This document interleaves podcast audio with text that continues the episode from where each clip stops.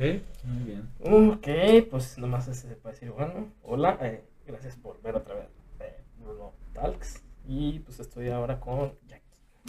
Hola, yo soy Jackie, estoy aquí. No sé para dónde mirar. aquí o, o allá. No, es que estas son para primera, primer plano y aquella es un, un plano más, más abierto, un Ah, plano ok. donde nos cubre los dos. Ok. Pues eh, en esta se supone que es la, la grabación principal. Pero si llega a salir algo mal de que el audio o el video salga mal, que ya me pasó de- con el audio, tenemos el plan B. Ok. Pero por cualquier cosa, Mira todo. no, pues si quieres, pues a mí, ¿qué un Ok. podcast? Ok. Pues sí, soy Jackie y aquí estoy. Sí, ¿de qué estamos hablando ahorita? Ah, pues de varias cosas. Estábamos hablando de que estudiaste una maestría aquí. eh, y Sí. No, pero después de esto, de. eh, po- del, ¿Cómo se llama? este? El, el, el que te hizo el Fursuit, ¿no? Ah, sí. Bueno, estábamos hablando de, de las Dylan Heaven Creations. Que mm, me comentabas que no se te venía a la mente quién eran. y- Sí, no, recordaba algo así como de. Ay, creo que son. O sea, recordaba algo, pero no, no, no me acordaba bien hasta que ya me explicaste. ¿no? Sí, que pues fueron unas chavas de, creo que Linares, Monterrey, por allá lejos. em, que básicamente tomaron muchas comisiones de Fursuits y desaparecieron. Entonces básicamente estafaron a muchas personas. Em, tengo entendido que ya volvió una de ellas y según parece que ya está entregando. Pero sí, por mucho tiempo se desaparecieron. Y te comentaba que a mí me entregaron nada más porque yo les dije, no, pues yo te voy a ir pagando conforme me vayas mandando avances. Y suena bien, ¿no? Pues está bien que pagar conforme los avances. Ajá, y ahora sí que pues les estuve chingue y chingue. ¿Puedo decir malas palabras? Pues yo digo que sí, mira, no sé, YouTube es el reglamento de YouTube, no sé qué diga, la neta no lo he leído, pero pues le doy como a todos los, a todas las políticas, de políticas, aceptar, no la leo, pero aceptar. Ok, Le- les estuve insistiendo que me terminaran el Fursuit y ya, nada más, por eso. Que de hecho fue bastante caótica la, el proceso de que ellos hicieran el Fursuit. Pero bueno, pues lo bueno es que a mí sí me lo entregaron, por lo menos, porque conozco muchos amigos a quienes no les entregaron. Sí, pinche escandalito, la neta. Sí, Sí, sí, recuerdo eso. sí fue todo un tema en 2018. 2018 que No manches, ya tiene tanto. Sí, tres años. Se desaparecieron como dos años y medio. Mm, Yo la sentí como que fue el año pasado. No, ya tiene, ya tiene su tiempo. Sí, porque No, fue, fue en 2019, ¿no? no fue 2018. Fue Rayos. 2018 porque a mí me la entregaron cuatro días antes de la de 2018. Y se supone que iban a entregar a muchas personas para esa convención en específico. La, la, ¿cómo se llama? La Confuror, ¿verdad? En la que fue en el Hotel Lafayette. Ajá. Mm, Sí, no manches. Fíjate, yo me enteré de eso no hace mu- O sea, yo apenas me enteré de, de lo que pasó con, este, con estos Fursuit Makers.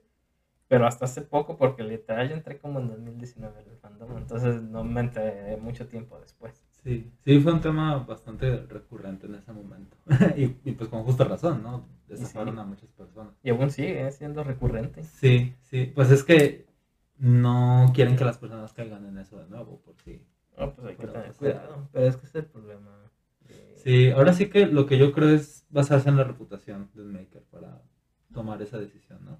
Que bueno, también influyen otros factores, pero em, ahora sí que es como un mercado tan libre en donde... em, pues sí, no es Cualquiera una- puede entrar, ¿no? Sí, no es una empresa ni nada por el estilo, son personas que están haciendo pursuits y vendiéndolas como un producto. Entonces, ajá, la reputación es una herramienta para ver si sí o si no. Pero está bien, es que está bien difícil. Yo siento que sí está bien difícil saber quién es el bueno y quién es el Sí. malo porque no conoces a nadie. en Sí, es complicado. Y de hecho, ah, hace poquito, no voy a decir nombres de maker ni de amigo ni nada, pero tengo un amigo que comisionó una maker estadounidense muy popular, así tiene como 50 mil seguidores en Twitter. O sea, un, uno- un maker de los grandotes, ¿no? Pero no manches, ¿a poco sí casó comisionar? Porque ya ves que está bien difícil. Ajá, no, eso voy. Eh, le di un depósito del, creo que 30%, eran como 1.500 dólares, algo Te así. iba a preguntar, no manches, ¿cuánto dinero? Como 30 mil pesos. Entonces, pues ya, ¿no? Eh, eso fue hace como un año. Los makers le dijeron, ah, te lo vamos a tener para tal convención. Y mi amigo pues ya viene emocionado, ¿no? Dijo, ah, ok. Y pues ya, esperando a que le hicieran y demás. Eh, le empezaron hace como un mes, mes y medio. Y le mandaron un whip hace como dos semanas. ¿Un qué? Work in pro- progress. eh, un Ah, ya, trabajo ya. en progreso. Ajá, entonces ya ve las fotos del trabajo en progreso que les mandó. Y el color de, de uno de los peluches no, no hacía match con el de su referencia. Entonces les dijo, oye, eh, no es el mismo color. O sea, pero no el color era el tono, así de que, por ejemplo. Era el tono, sí, sí, era el tono.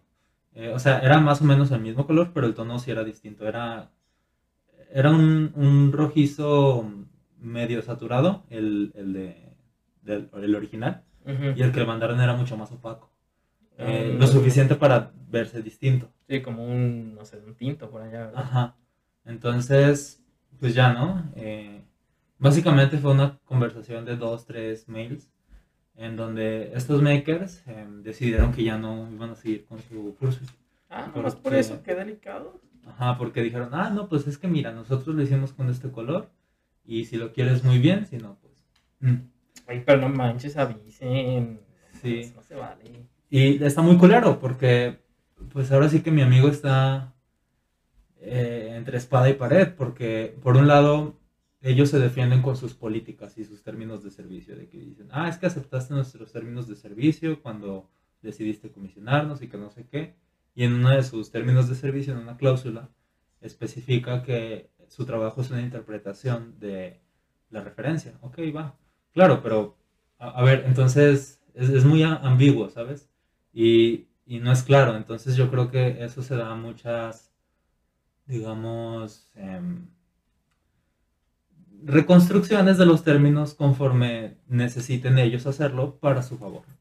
Entonces eso es un gran problema porque uno se acerca a un maker grande que, que uno esperaría que son los más profesionales. Y se supone que son los que más exacto lo hacen, ¿no? Ajá. Y resulta que no, porque pues este fue algo que ha pasado. Un, amigo mío que reitero, no, no- prefiero no decir su nombre eh, por privacidad y todo.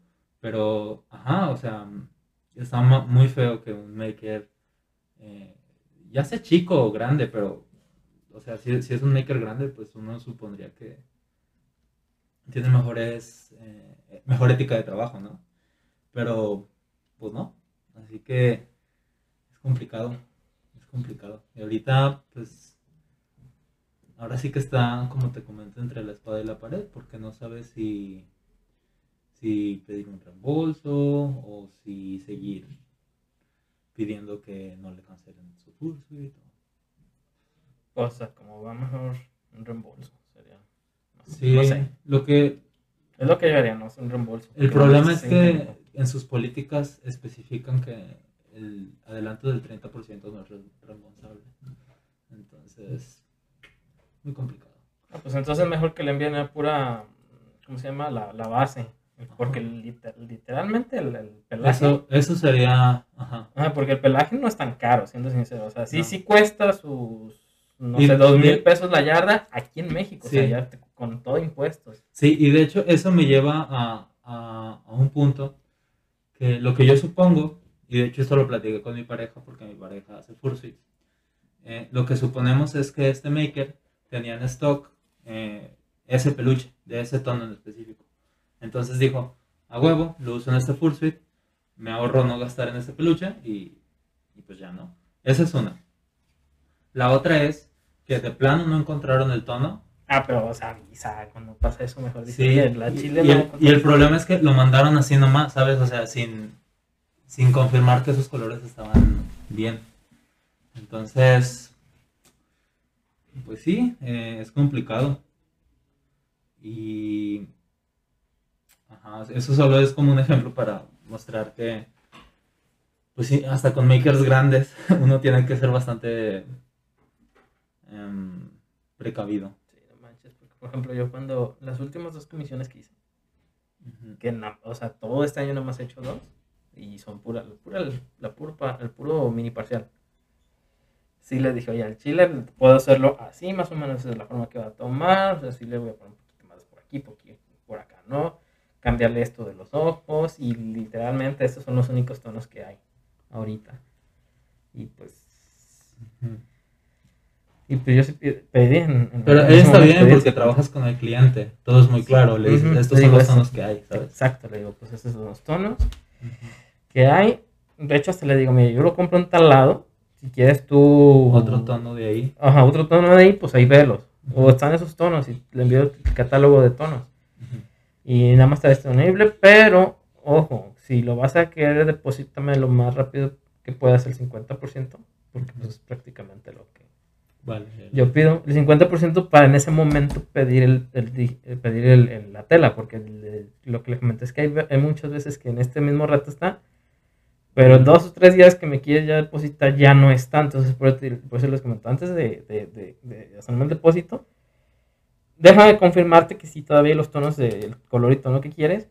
Y una vez que, que te diga que sí están o que no están y están otros, ahí en ese mismo momento me y en ese mismo momento lo compro. Pero, Sí. O sea, pero yo no manches, yo sí les digo. Sí. Sí, por muy complicada que sea la logística de recibir dinero, hacer pedidos, etcétera, yo creo que la comunicación que uno tiene con entre maker y cliente es, es muy importante. Em, de hecho, mi pareja eh, es algo que hace muy bien, entonces eh, yo creo que en parte sí su trabajo es muy, muy bueno, pero además la comunicación que tiene con, con sus clientes también es La comunicación con el cliente. Sí, sí. Sí, o sea, em, los full suites los terminan dos meses, tres meses, que es, es bastante rápido para un full suite.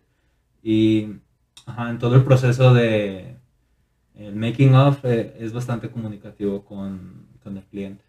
Y yo creo que eso es algo muy bueno que debería haber más. ¿Se dedica tiempo completo a eso o es como Sí, sí, es, es tiempo completo. Ah, sí, está bien. En ese caso, pues sí está bien, ¿no? Sí, sí, sí. Ay, eso es lo que es la atención al cliente. Eso es lo más importante. Yo siento que más que el producto, o bueno, si vas a comprar un producto, el que sea, X, no importa. Más que la calidad del producto, o sea, no solamente te fijes en la calidad del producto, también fíjate mucho en- en la atención al cliente. Sí. Porque nos ha pasado a nosotros de que una vez compramos, bueno, de hecho eh, nos recomendaban, oye, tal producto de tal marca es, es bueno. Lo compramos. Pinche atención al cliente. Culera, güey, Sí. culera. Sí, sí. Yo, yo he tenido experiencias similares eh, con una compañía canadiense de eh, no fursuits, eran más como eh, qué stickers, qué playeras, qué whatever. Eh, el punto es, les hice un pedido como de 50 dólares o algo así, en- en- entre stickers, pulseras, eh, etc. Y total, me dieron una clave de rastreo, la, la clave de rastreo dejaba de ser vigente cuando el, paquete salía de Canadá.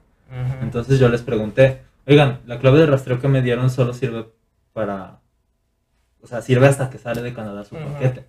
Eh, ¿cómo, ¿Cómo sé cuándo va a llegar a mi casa? Y total que fue... mm, Me, me dieron un tiempo aproximado de entre dos y tres meses. Yo les dije, ok, olvidé eso. Y a los tres meses me acordé, hey, no me ha llegado este paquete. Entonces ya les hablé, les estuve mandando mensajes, no, no así exhaustivamente, pero sí como pues pidiendo... Sí, una vez cada, no sé, Ajá, como dos, por un- tres días. Ajá, como por una semana, fueron unos 3, 4 mensajes, ¿no? Total que, pues dije, no, pues no me están contestando. Entonces, literalmente lo que hice fue ya ir en otro plan. Les dije, oigan, eh, ¿va a llegar mi paquete? ¿Sí o no? O denme la... O sea, ¿qué, qué tengo que hacer, sabes? a lo mejor llegó a alguna paquetería y tengo que ir, o tengo que buscarlo en algún lado, o whatever. El punto es, em, no me contestaron. Entonces yo les dije, ok, pues si no me contestan voy a pedir un reembolso porque afortunadamente hice el pedido por PayPal.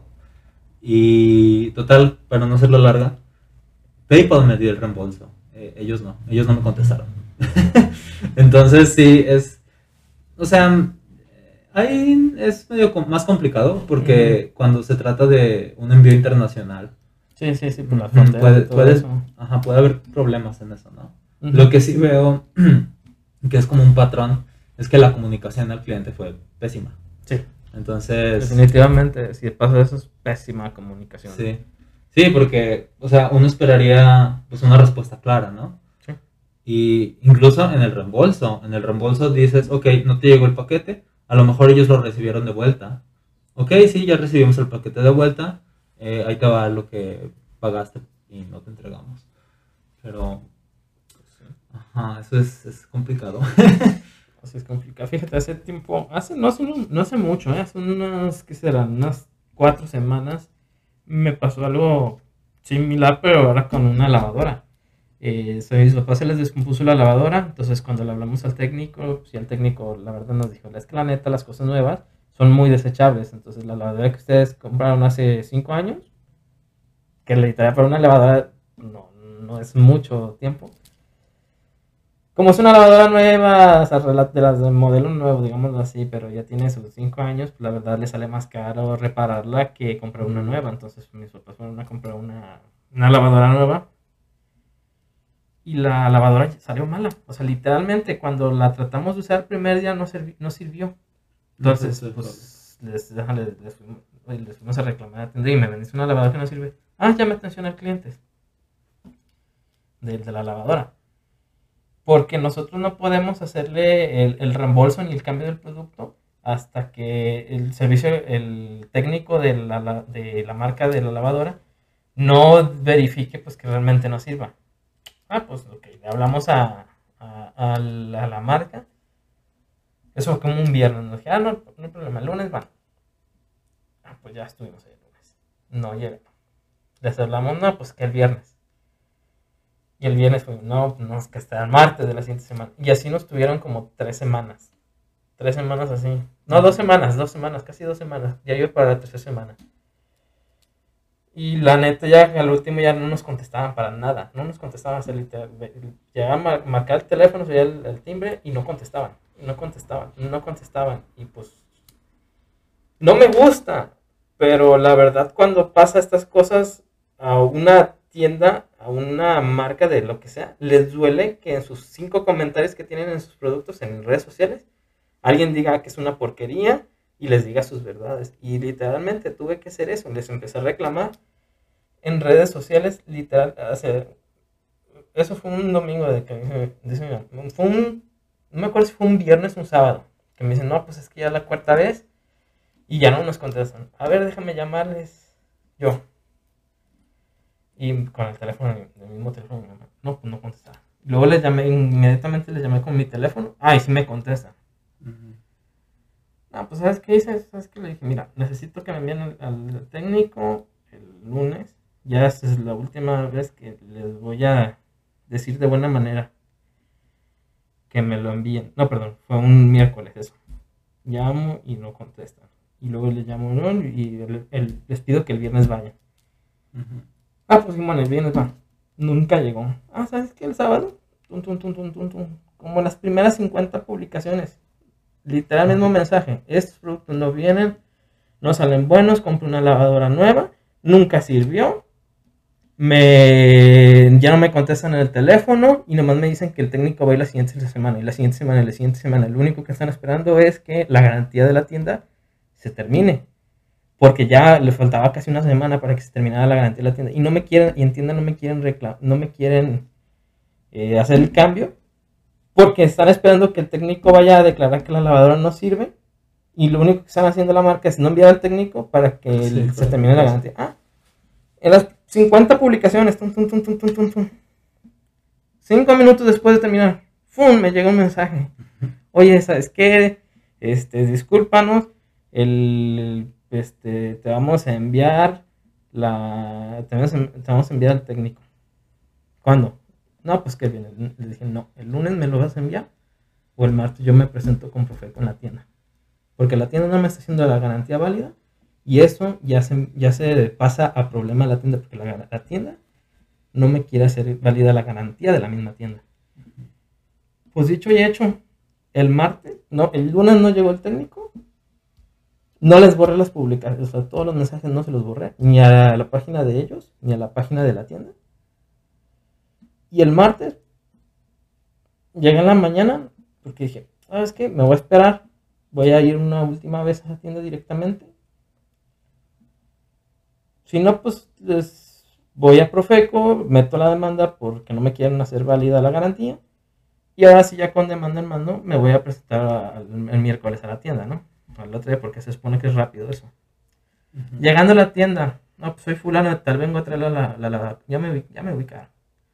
Ah, no hay problema, a ver, la, la trae y la tiene. Dice, ah, la- yo le dije, la tengo en la casa, ahorita se la traigo. Ah, no hay problema, se tráigala y se la cambiamos. Así funcionó. Pero hasta que no les das una quemada de sus cinco mismas publicaciones, que se nota que son de sus mismos empleados, porque todas las otras publicaciones, el mismo nombre y exactamente el mismo texto, ¿no? De que un producto bueno, hasta que no haces eso, no te prestan atención. Y es como que son de las cosas que yo me he dado cuenta, así como Hack Life. Hack Life Sí. de que funcionan cuando es algún tipo de producto que no te están haciendo caso y pues la verdad tú ya le hiciste todo lo que podías, todo lo que debías de hacer y si Claro. no te hacen caso, Sí. no es ilegal comentar, así que pues no queda de otra más que empezar a...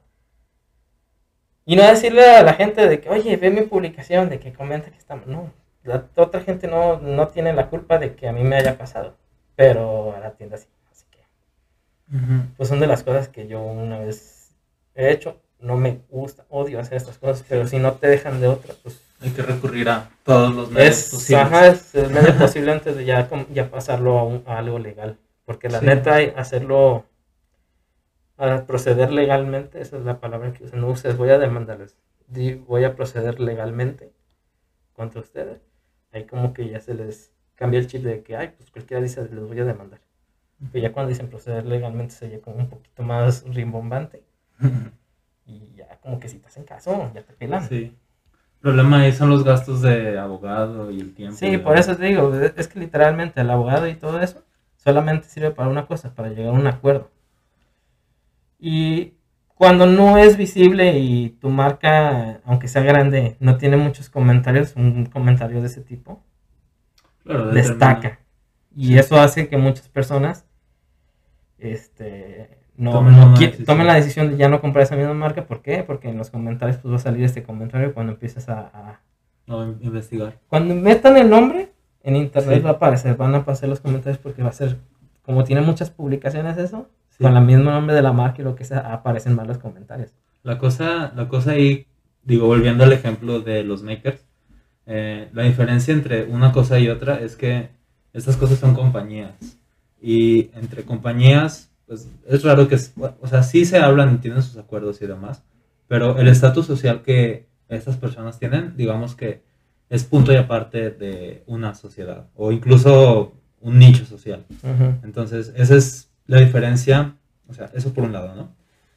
Ponlo en comparación a comisionar un maker que tiene una audiencia eh, en un nicho, en una subcultura, en, una, en un sector de la sociedad muy específico. Sí. Entonces, cuando esta persona eh, ya tiene cierto poder social, ya está posicionada en redes sociales, eh, ya tiene cierta audiencia, te la piensas, porque por un lado, sí, puede que generes cierto ruido, eh, y sí, puede que hasta cedan y te den lo que te tienen que dar. Pero el problema es que estas personas, em, digo, no tengo pruebas, ¿verdad? Pero tampoco me quedan dudas.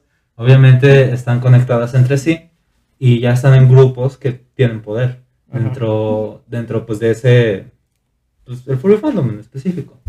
Entonces, el problema ahí es, si tú les reclamas algo a esas personas, ok, en público, en redes sociales, te van a contestar, ah, perdón, esta no era nuestra intención, y te van a dar la solución que te tienen que dar. Pero ya en una reunión en persona eh, o en sus grupos cerrados, obviamente van a hacer lo necesario para que no, no tengas, digamos, em, pues para que no tengas más beneficio, o sea, para que salgas perjudicado realmente, porque em, esa es una manera de tener control. ¿Por qué? Eh, ponte en, por ejemplo, ¿no? Si yo me pusiera en ese lugar, eh, X maker famoso no me entregó o me hizo algo feo. Y yo voy a las redes sociales ahora sí que como dicen, funar a esta persona. Y esta persona eh, tiene poder social en cierta eh, jerarquía. em, obviamente que va a usar ese poder para, para desquitar lo que le hiciste. Entonces, ese, pues ese se eso se vuelve un problema. Eh, se vuelve, digamos, un, una manera de mantener a las personas inconformes en raya. Y Eh, que- pero pues, ya viéndolo de una forma, una es eso y la otra es, es gente que de cualquier forma no te quiere volver a topar. O sea, si Sí, te claro. hizo eso de que no te quiere devolver, no te la quieres topar. ¿no? Claro. Entonces, Claro, que, que uno lo que, lo que yo, por lo menos yo hago para voltear esa situación es, eh, el problema con las redes sociales es que todo es así, ¿sabes? es O sea, es hace, hace dos semanas fulanito era el villano, hace una semana sutanito dijo X en X plataforma, hace dos días eh, este señor hizo tal, o sea, todo así, ¿sabes? Entonces, eh, realmente nada permanece, todo, todo se va en la cantidad inmensa de memes y tweets y publicaciones y demás, ¿no? Sí, se va muy. Entonces, eh, es, eh, eso realmente no tiene tanto poder, o por lo menos no tanto como lo que pasa en persona. Lo que yo hago personalmente es, eh, pues, ahora sí que aplicarlo en mi vida, ¿sabes? O sea, si una persona ya me quedó mal, pues, ¿para qué mantener algo con esa persona si ya te quedó mal? Ujú. Y, y no, no significa necesariamente que eh, vas a buscar un per- perjudicar a esa persona. Simplemente es tomar como las medidas necesarias para que no pase de nuevo y, y pues nada más. Yo creo que eso es lo más sano porque ahora sí que esa- de esa manera tú dejas a esa persona ir por su camino y tú te vas por el tuyo. Que claro, depende. Eh, en este caso, volviendo al tema del fursuit, yo creo que sí se tendría que hacer algo para que por lo menos haya un acuerdo en donde eh, uno como cliente no salga, no salga perdiendo. Porque, Sí, pues ahí es donde entra la atención al cliente, ¿no? El servicio de atención al cliente. sí, Sí, pero pues estamos hablando de que literalmente hacer esto, de quemar a alguien en internet ya es como extremo, ¿no? Es como ya cuando lo demás falló. claro, sí. Sí, pero pues o sea, no, no, no, no es como de, ay, alguien me dijo una grosería y, y empiezan a quemar. O sea, ¿para ¿Qué pinche Sí, gusto claro. hacer eso, no? Claro, Ni- que- no hay necesidad. Claro, y que además ese tipo de publicaciones y comentarios eh, son las que terminan desmeritando las publicaciones reales, porque si tú ves a una persona que constantemente se la pasa publicando o compartiendo este tipo de contenido en donde eh, hablan mal de sutanito, critican a fulanito, tirar eh, hate. whatever, es como que, o sea, si, si todo su feed es mierda, es como que na- nada destaca entre sí, ¿sabes? En cambio, si, si comparas eso en contraste a una persona que ahora sí que tiene valores, que no hace esas cosas, pero llega a la necesidad de hacerlo, eso tiene mucho más peso que la persona que constantemente lo hace. Sí, de hecho me, me he topado así con redes sociales de gente de que empieza, empieza a hablar mal de alguien. Sí. Y no me refiero a que hable mal, o, por ejemplo, pero nomás para que, que quede algo así como, de, claro, de que si, si es algo literalmente que es ilegal, mm, denuncia. Porque, Sí. o sea, no te quedes callado, o sea, denuncia en, ve y mete una denuncia por lo menos para que quede, que quede el historial de que quedó la denuncia, ¿no? Contra una persona, contra una compañía Sí. si es algo ilegal, pero si no es algo ilegal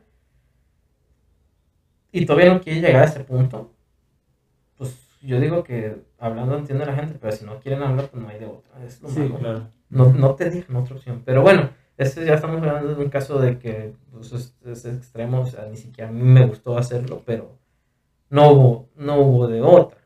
O sea, lo único que seguía ya era para hacer acciones legales y mejor arreglémonos, ¿no? Tú cumple tu palabra y ya.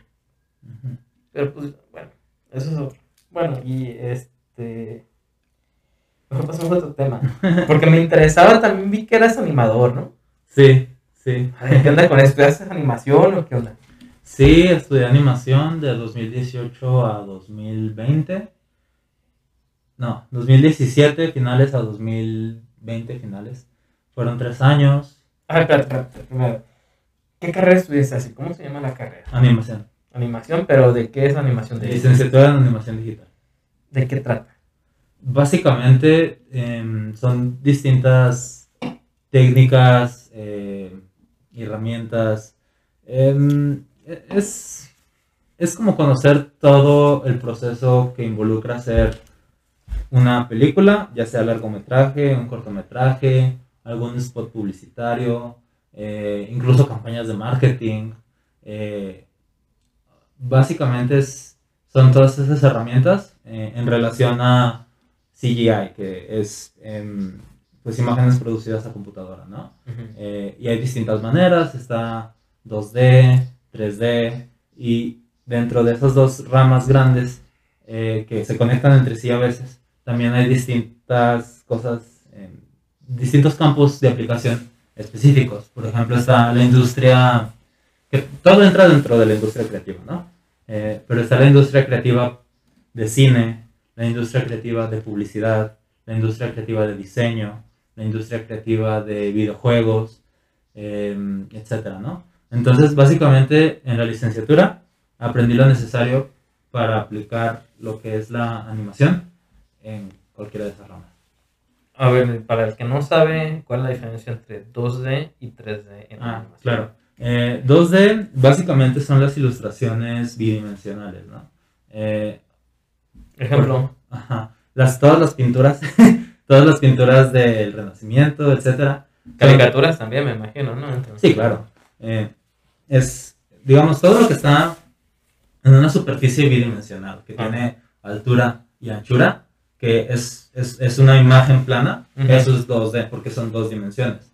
En cambio, cuando tienes altura y anchura, pero además le agregas profundidad, y, y eso ya no es solo un plano 2D, sino que ya tiene cierta profundidad y tú lo puedes, digamos, rotar dentro de la computadora, eso ya es 3D porque tiene tres dimensiones. Entonces, un ejemplo muy claro. Eh, las películas de Disney tipo El Rey León, La Cenicienta, eh, eh, las películas de Cartoon Saloon, todo ese tipo de películas son 2D. En cambio, las películas como Toy Story, como Entrenar a tu Dragón, Kung Fu Panda, me encanta Kung Fu Panda, me gusta. Dragon, etcétera, esas películas son 3D. Y entonces, esas son como las dos grandes vertientes de la animación. Eh, pero está muy padre que, que, se hablan entre sí, porque vuelvo a lo mismo, ¿no? La, la licenciatura me enseñó lo necesario para aplicar en ambas cosas. Entonces, si, por un decir, en, en la película de Spider-Verse, por ejemplo, eh, en, en, técnica es, do, es 3D, eh, es, son modelos tridimensionales, es animación 3D, etc. Pero digamos que todo el visual development y el look que tiene ya en, en pantalla, el, estilo, eh, tiene más cuestiones 2D que 3D. Entonces, eh, digamos que ahí se están hablando estos dos grandes campos de la animación entre sí. Em, otro ejemplo, por ejemplo, el viceversa. En la película de Klaus, eh, Klaus es animación 2D. Eh, lo que pasa es, con Klaus es que tiene ciertos desarrollos tecnológicos. Eh, tiene un mapa de, que se llama mapa normal, en donde básicamente es el mapa que indica cómo un objeto, cómo envuelve la luz a un objeto. Oh, Entonces, ese es un mapa originalmente que, que nació en, en, un software 3D. Entonces, tomaron ese concepto del mapa normal y lo pusieron en animación 2D. Entonces, volvemos a lo mismo, se hablan entre sí. Y, y a mí eso se me hace muy padre porque eh, la barrera que limita una cosa y otra eh, cada vez es más difusa. Y, y, eso abre a que las técnicas sean cada vez más eh, innovadoras, que uno pueda ser más creativo y, y pues está muy padre, la verdad. ahorita, ahorita, 2021 es uno de los momentos más interesantes para la industria de la animación. Y en CGI, porque CGI es animación por computadora, ¿no? Sí, em, es que, por ejemplo, la CGI puede haber 2D CGI, puede haber 3D CGI, pero, por ejemplo, las películas ah, de Disney que estaban dibujadas en celdas, en papel, eso no es CGI. Eso es animación tradicional en papel. Sí, la más difícil, ¿no? Como que será un mes para hacer un minuto. Sí. es muy complicada. Entonces, eso no es CGI. En cambio, las películas tipo, volviendo al mismo ejemplo, ¿no? Klaus eh, es CGI, porque aunque sea 2D, eso no significa que sea tradicional. Que, que así le dicen, pero le dicen nomás por identificar el estilo de animación, pero realmente es CGI. Gente, hablando de CGI, hace ayer, de hecho esta semana, ojalá me pagara Netflix, pero estamos igual voy a decir. En Netflix hay un documental, bueno, no es un documental, es como una especie de película documental, o sea, una combinación de cómo se hicieron las películas clásicas, ¿no? Entonces, una de esas creo que habla de esa, de la de Klaus. Pero la que más me gustó hasta ahorita es la de Jurassic Park. Porque ahí es donde hablan de lo que fue el CGI como algo pionero en aquel momento. Porque creo que la única película que habían hecho, no sé exactamente, pero creo que la única película que habían hecho con una gran calidad de, de CGI fue la de Terminator 2. Y entonces los mismos tipos que hicieron la, parte de efectos especiales en Terminator 2 fueron los que hicieron al tiranosaurio. Entonces yo me quedé yo, yo pensaba que todo, que toda la película, cuando hasta en ese momento que me di cuenta, yo pensaba que toda la película la habían hecho con, con animatrónicos. Y no, unas partes sí están hechas con animatrónicos y otras con CGI, pero lo hicieron tan excelente que no se nota. Sí, y eso es como la parte mágica. Añadir brillitos, no así, magia. Eh, es la parte mágica de la animación en donde te la crees, como si fuera magia. No, no lo cuestionas, simplemente lo ves y dices. Sí, parece, parece muy real, ¿no? Es un dinosaurio, no mames, se lo va a comer. de hecho, algo que a mí me gusta mucho es. Eh, cuando yo era niño, a mí me encantaban las caricaturas animadas tipo Looney Tunes, El Coyote de Correcaminos, los Warner, Warner Brothers, ¿no? Entonces, eso me encantaba. Y ya en mi adolescencia, películas como Cómo entrenar a tu dragón y Kung Fu Panda, eh, igual me fascinaban. Pero no fue hasta que tenía como 16, 17 años que empecé a ver ese contenido de una manera más racional y crítica. Entonces, hasta ese punto, o sea, antes, los primeros 16 años de mi vida, para mí era magia. O sea, yo, yo lo veía y decía, ah, no mames, son animales que hablan. Pues está chido, y, estando bastante realista. Y, y, yo, y, yo, en ningún momento pensaba, ah, pues alguien los va a tener que hacer, ¿no? O sea, a mí por, nunca se me pasó por la cabeza que alguien tenía que hacer eso.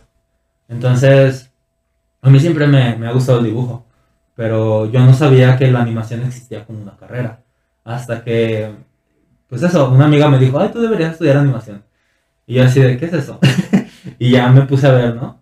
Y fue, fue un, así como... Un boom. Ajá, porque hice la conexión entre, pues obvio, o sea, eso alguien lo tiene que hacer. Entonces, ajá, esa es una parte muy bonita porque es como, como magia y es, muy bonito. No, pues entonces así fue me encontraste, ¿no? De la vista nace, ¿cómo es, no? De la vista nace el amor, algo así dicho, ¿no? Sí, sí, sí. Sí, em, para mí la animación eh, son muchas cosas. O sea, es. Para, hoy por hoy, pues ya es mi estilo de vida y es mi trabajo. Em, pero antes que eso también es una manera de expresión, eh, una forma de expresión. Y yo sé que por lo menos a mí, a lo largo de mi vida, en los momentos, digamos, más difíciles, eh, mis shows favoritos eran en gran parte lo que me motivaba a seguir haciendo las cosas.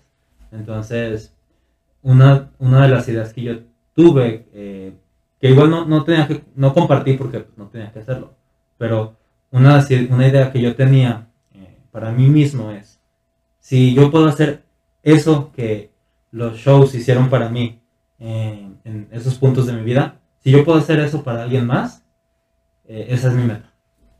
Y, y, eso, eso es, em, eso es de fondo mi motivación principal.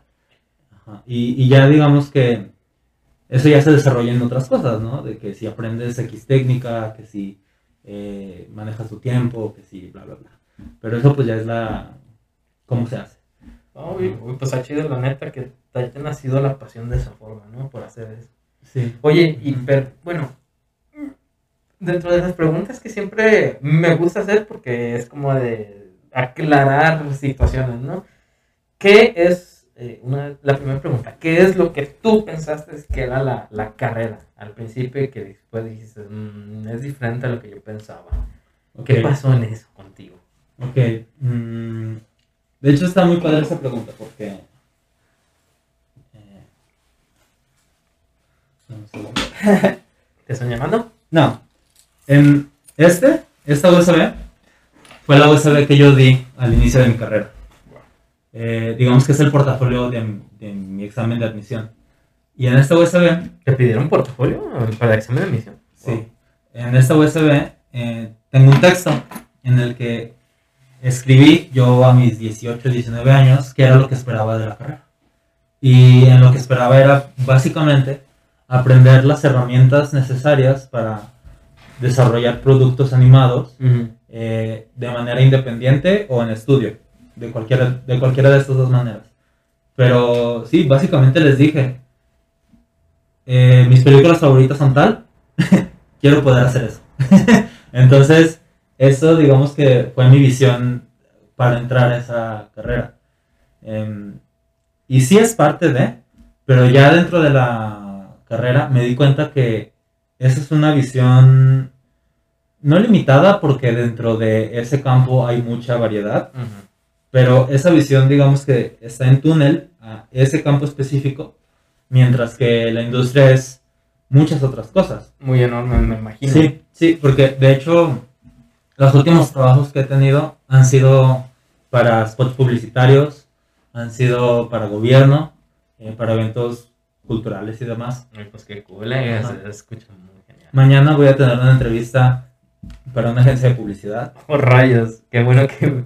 Gracias por venir, eh, que te dices el tiempo.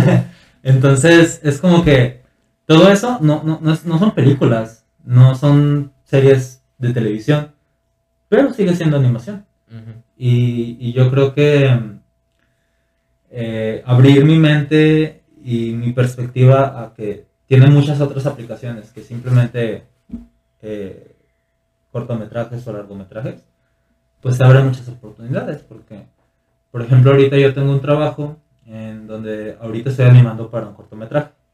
Eh, no es estudiantil, es cortometraje Ya, ya más profesional, Ajá. ¿verdad? Sí, entonces eh, eso es parte de la visión que yo tenía en un inicio, eh, pero al mismo tiempo estoy desarrollando estas otras, eh, digamos, Tus otras áreas, ¿no? También. aplicaciones ajá, que yo no consideraba en un inicio. Entonces, sí, creo que está chido poder aplicarlo según sea necesario. Y mm, algo que veo es que a veces ah, las personas se, se concentran tanto en un área que dejan pasar otras oportunidades. Entonces, por ejemplo, yo tengo conocidos que veo que no han desarrollado sus capacidades porque están esperando que los contrate esa película animada o esa serie de televisión. Y la verdad es que, o sea, a lo mejor sí te van a contratar, pero la verdad es que puedes aprender mucho de otros proyectos.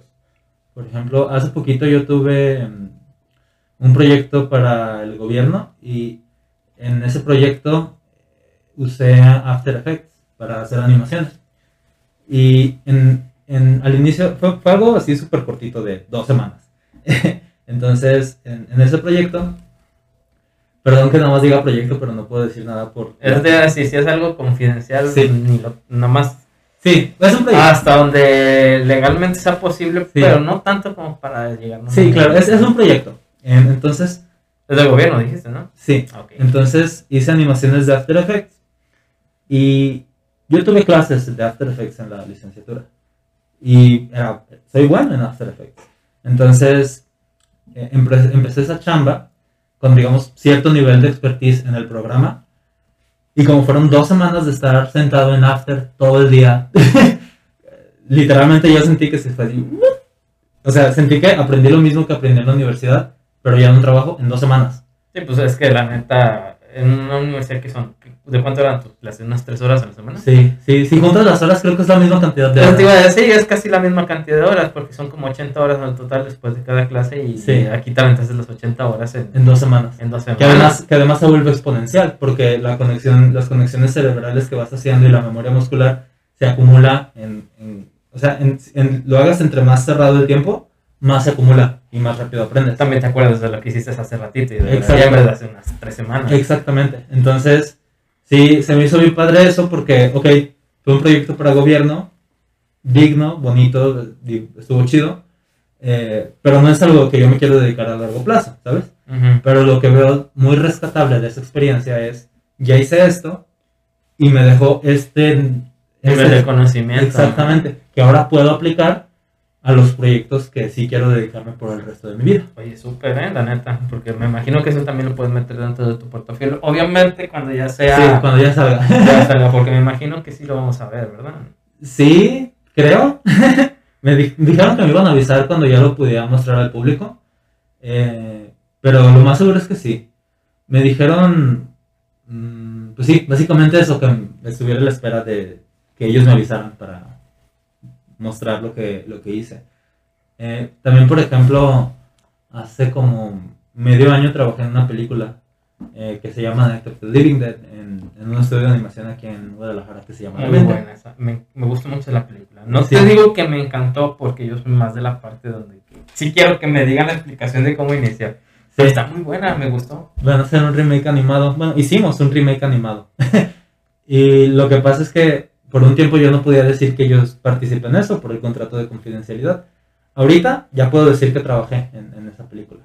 Eh, porque ya el estudio ya lo hizo público. Ujú. Y si el estudio lo hace público, pues ya uno asume que uno puede decir que como trabajó para ese estudio, trabajó para esa película. Tal vez no los secretos, pero sí puedes decir más general, ¿verdad? Lo que no puedo hacer ahorita es como tú dices, ¿no? El- el- la técnica, eh, el proceso Ujú. y los shots que yo hice, o sea, los, Las qué partes hiciste. ajá, las partes que, que hice, todavía no las puedo mostrar porque no ha salido la película.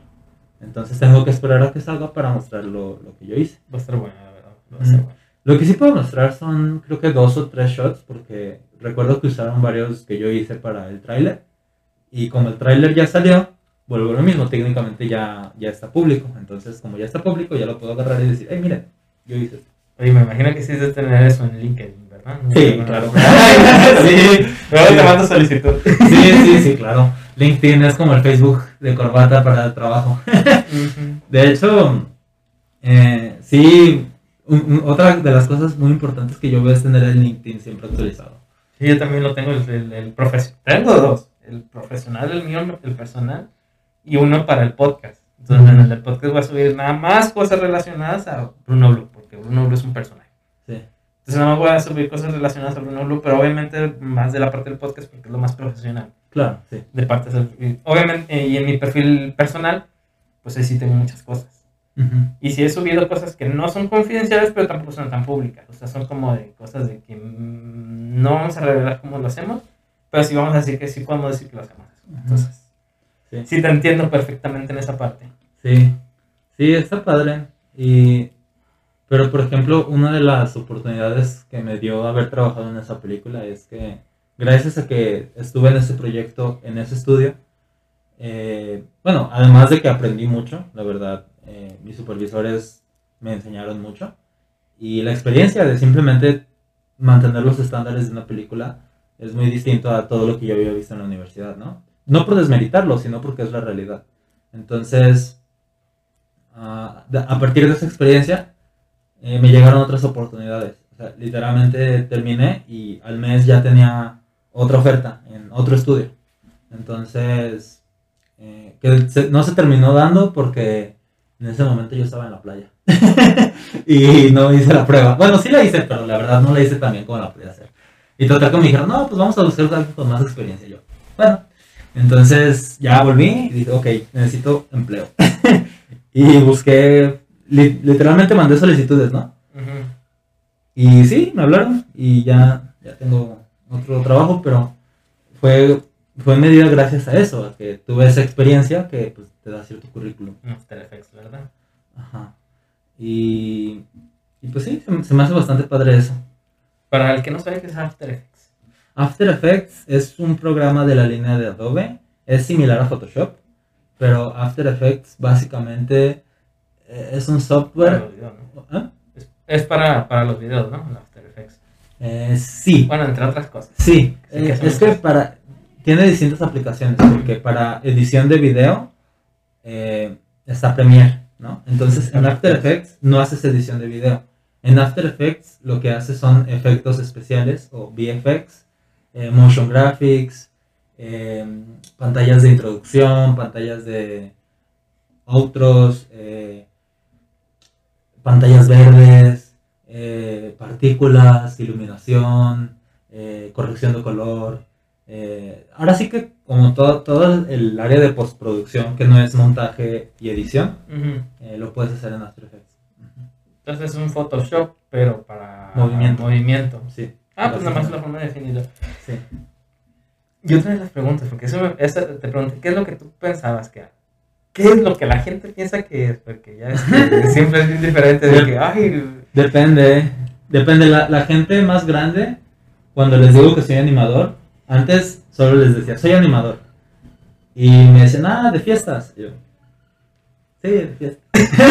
sí pasa, Eh. pasa mucho. Pero ya, ya como vi que esa era la respuesta default de las personas de más de 40, 50 años, ya cuando me preguntan les decía, ah, pues soy animador de series de televisión o películas o algo por el estilo para que...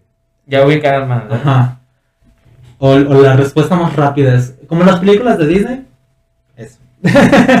Entonces, que digo, nunca he trabajado para Disney, yo quisiera, pero, ajá, es la manera más rápida de explicarlo. Entonces, esas son las personas más grandes. Las personas de 30, 40 años, como que sí lo entienden, digo, no, no saben del tema, que está bien, como yo no sé de ingeniería agrónoma o algo así, ¿sabes? Es como que yo sé que pues, hacen cultivos o cosas por el estilo. Como dice, dice un compañero, yo sé tanto de este tema como de maternidad de gallinas. Ajá, sí. es como que, o sea, sabes que existe, que ahí está, pero nada más, ¿no? No ubicas de nombre, pero.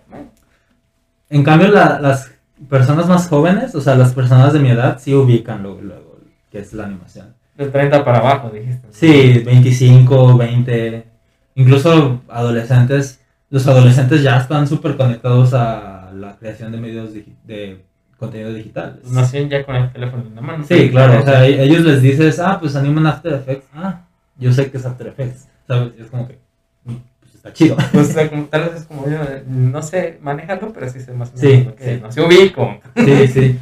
Sí, está padre. De hecho, hace poquito pregunté en mi prepa si ya había gente más interesada en la animación. Porque en mi generación creo que éramos dos personas o algo así, ¿sabes? Y, y sí, me, me da gusto ver que por lo menos ya hay como 10 personas interesadas en animación. Y eso está padre porque es una industria que va en crecimiento, que pues promete mucho para, para las personas que apenas quieren entrar. Oye, te quiero preguntar algo un poquito más personal, porque sé que esto se. eh, ya lo vas a ubicar, que te digo. Pero es un tema que es muy sensible en cuanto a credibilidad. ¿Qué onda con los deepfakes? Mm. Mira, uno que hace CGI y ya está acostumbrado a ver renders 3D. A ver, nomás como para definir, para empezar, eh, deepfakes, para el que no sabe, deepfake es literalmente cambiar el rostro de una persona por el de otra persona. Por ejemplo, imaginen, este, no sé, cualquier eh, serie de televisión, ¿no? Imagínense cualquier serie de televisión, es más, imaginemos algo un poquito más polémico, imaginemos un actor porno que hace un video, no sé, muy pasado de lanza y le ponen la cara del presidente que se tenga ahorita a la, a. Eso es, eso es un deepfake. Y entonces literalmente hacen que su- la cara con los gestos y todo de la persona del video tenga la cara de otra persona. Entonces es muy común que eh, gente muy, digamos, muy conocida, muy popular, les hagan deepfakes porque muestran mucho realismo, ¿no? O sea, muestran las caras. Sí, ¿Qué onda mira. con eso? Mm, para una persona que está acostumbrada a ver ese tipo de renders, eh, lo identificas, eh, yo quiero creer la mayoría de las veces. Em, ya me ha tocado que veo videos virales en Facebook y se nota, no, eso, eso es VFX, o sea, eso no es real, eso es CGI. Pero ves el video y tienes 80.000 compartidos. Entonces, las personas no... Sí, las personas que no estudiaron animación o, o que no están involucradas en el tema, eh, pues es fácil que lo pases por alto. Entonces es complicado, es complicado ese tema. Y ahí ya estamos pasando más bien como las responsabilidades morales de, de una persona que tiene esa capacidad, porque eh, ya estamos hablando de que si puedes hacer eso, puedes hacer, puedes cambiar la percepción de las personas con respecto a alguien. Y eso si cae en manos de alguien que tiene malas motivaciones o que está manipulada por alguien que tiene intereses de fondo, es peligroso. Es peligroso porque es igual a la manipulación mediática. Em, si manipulas los medios, manipulas las opiniones. Y las opiniones es lo que últimamente hace que las personas tomen acción en cosas. Entonces, eso es peligroso. Eh, de hecho, en, en la toma de protesta, te, te recitan eso. te recitan que no vas a usar los conocimientos que aprendiste para un fin negativo. Había también juramento hipocrático, ¿no? Juramento Sí. hipocrático. Sí. Ahí viene eso. Es, es, sí, la toma de protesta. Sí, fíjate Eh. qué bueno que tocamos este tema porque sí, a mí se me hace... Creo que es la herramienta más peligrosa. Lo que yo creo, Porque- lo que yo creo es que mm, uno no puede, mm, uno tiene que generar su propio juicio. Eh, existen, existe todo tipo de información en internet. Existe información real, existe información a medias y existe información manipulada. Entonces uno tiene que generar su propio criterio que de hecho se conecta con lo que estábamos hablando de hace rato, ¿no? Sí. si ves una acusación fuerte, uno tiene que ser crítico para juzgar esa acusación, porque no puedes simplemente creer todo lo que ves. Eh, de hecho, hay varios, varias herramientas que quiero recomendar. Eh, uno es, se llama Nada es privado, de, es un documental de Netflix, que básicamente, no sé si lo conoces. Sí, pero creo que lo conozco con otro nombre. Creo El que- dilema de las redes sociales. Ah, es, con, con ese nombre lo conozco yo. El Eh, dilema son- de las redes sociales. Son dos distintos, pero van de lo mismo. Eh, pero sí, eh, esos dos hablan de cómo las redes sociales te manipulan y cómo existe manipulación mediática, cómo eh, cambian tus hábitos, literalmente, porque los hábitos del sueño, los hábitos alimenticios, incluso en el otro extremo, los hábitos de qué tipo de ejercicio haces, eso tiene un cliente. Eh, y si ese cliente tiene datos, tiene acceso a información tuya y tiene la manera de influir sobre ti por medio de lo que ves en redes sociales, esto que ves en, en- en la pantalla va a modificar la forma que piensas. Ujú. Y la forma que piensas, volvemos a lo mismo, determina lo que haces en persona. Entonces, si poco a poco te va manipulando, te va moldeando, de manera que ya te plantó una idea de que tienes que verte de cierta manera, que ir a tal lugar es darte estatus social, que tener ciertos hábitos eh, son equivalentes a ser tal, vas a decir, puta, güey, tengo que ir al gimnasio, o tengo que comprar suplementos alimenticios, o tengo que ir al CrossFit, O incluso yo hago MMA. em, yo, yo, no, yo no consumo contenido de MMA. Yo veo las peleas y hasta ahí. Pero estuve en un estuve en un grupo de MMA. No, pésimo, terrible. Eh, dije, no, no necesito esto. Yo simplemente voy a hacer el deporte y ya está ahí. Entonces, em, es peligroso. Y bueno, volviendo a las herramientas, esos dos documentales de Nada es Privado y El Dilema de las Redes Sociales son buena forma de empezar a ser más crítico en, en cómo uno usa las redes sociales. Eh, también te quiero recomendar, bueno, que a ti y a todos los demás. Existe un señor que se llama Migala, no sé si lo conozcas. No, creo que no. Bueno, Migala tiene un video que se llama Cómo te manipulan las redes sociales. Eh, es un video cortito, bueno, cortito, 20 minutos, que te explica, básicamente son esos dos documentales resumidos en 20 minutos. Es muy buen video. Y, y bueno, eh, hay muchos otros pensadores que eh, igual comparten contenido similar en sus plataformas, pero yo creo que con esas tres cosas es suficiente para ser más crítico con lo que uno consume en Internet. Sí, nomás para como un pequeñito extra. No son documentales aburridos, no piensen que va a ser algo así de que el típica, la típica voz así lenta, profunda, que da sueño. No, sí están buenos, la verdad, sí, porque Sí. no solamente es un documental al 100%, sino también es Narrativo. Ah, es narrativo, documental y ¿cómo se llama este género de película? Eh, intriga, no. Algo así, Misterio. misterio, de ese tipo, mm, de ese tipo Sí, de- se, se va construyendo sobre sí mismo y te mantiene preguntándote qué es lo que va a pasar después. Es, es bastante interesante. Sobre todo en el de nuestro dilema social, que es donde vemos, como dices, la aplicación dentro de una familia ficticia de cómo se van a desarrollar. Y sí, la neta, si ven a muchas personas, por ahí van. Están Sí. igualitas a ese documental, la neta. Sí. Algo que yo alego mucho luego con, con mis amigos es que las redes sociales tienen aplicaciones positivas y negativas. Eh, o sea, no estoy diciendo, no, no, no me voy a poner un sombrero de aluminio y decir, no sé en Facebook, no sé en Twitter. Está bien, son maneras de conectarte con las personas que amas. Pero no se la can toda, ¿no? Sí, claro. Entonces, lo que pasa es, eh, uno necesita atención y uno necesita validación y necesitas amor y necesitas estar conectado y ser validado, etcétera. Son cosas que el ser humano tiene desde que es ser humano, desde que estaba en una tribu, desde que era cavernícola. Esos son sentimientos que ahora sí que están en el cerebro más primitivo, ¿no? Sí, son, es pensamiento de manada, ¿no? De Sí. Tener convivencia. con Entonces, las redes sociales